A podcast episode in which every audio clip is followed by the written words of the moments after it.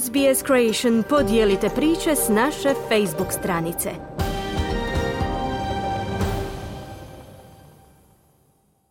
Radio SBS, program na hrvatskom jeziku.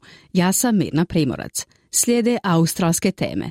Studija odvjetničke tvrtke King Wood Melsons, koja je uključila više od stotinu viših rukovoditelja, pokazala je da je gotovo 80% njih navelo kako im je trenutno najvažnije pronaći i zadržati kvalificirane radnike nedostatak visoko kvalificiranih informatičkih stručnjaka ugrožava i kibernetičku sigurnost poslovanja malih tvrtki u Australiji.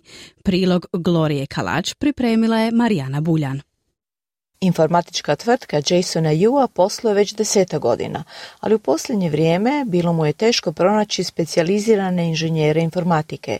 been receive a lot of candidates, you know, each time we're trying to hire people, but actually it's quite a small percentage actually Na svaki naš oglas za zapošljavanje stigne puno prijava, ali je zapravo prilično mali postotak stvarno kvalificiranih.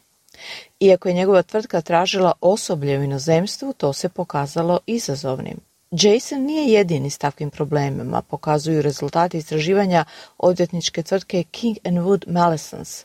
Meredith Painter iz tvrtke kaže da je istraživanje pokazalo da je zadržavanje i privlačenje kvalificirane radne snage postala glavna briga za veliku većinu poslovnih čelnika.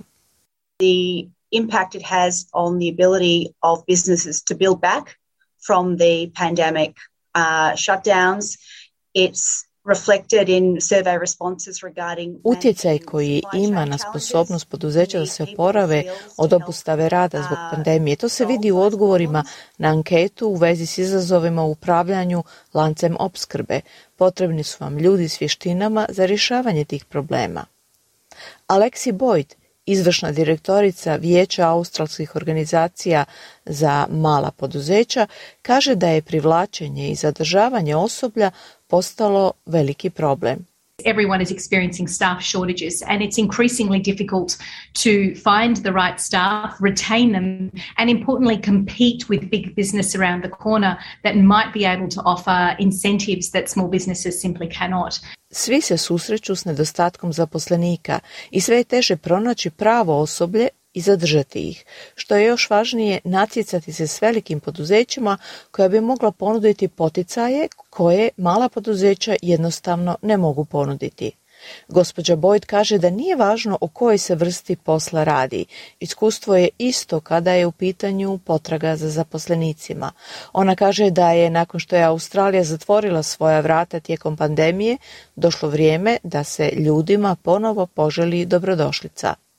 Trying to encourage people um, to come and, especially skilled migrants, to work and live in this country. Perhaps we need to examine uh, their long-term prospects. What can we do to encourage them to remain and um, and seek that residency status? Is that something we can do to make it more desirable? Because we are competing in an international Pokušava se potaknuti ljude da dođu, a posebno kvalificirane migrante, da rade i žive u ovoj zemlji. Možda trebamo propitati njihove dugoročne izglede, što možemo učiniti da ih potaknemo da ostanu i da traže taj status stalnog boravka. Možemo učiniti nešto da ga učinimo poželjnijim, jer se natječemo u međunarodnom prostoru. Moramo se natjecati s drugim zemljama za te kvalificirane migrante i dovesti ljude koji su nam potrebni da pomognu malim tvrtkama da rastu i napreduju, kazala je Alexi Boyd. Savezna vlada naznačila je da će raditi na programu koji će kvalificiranim useljenicima omogućiti put prema stalnom boravku, kao i da će raditi na rješavanju velikog zastoja u obradi zahtjeva za useljeničke vize. Želite čuti još ovakvih tema? Slušajte nas na Apple Podcast, Google Podcast, Spotify ili gdje god vi nalazite podcaste.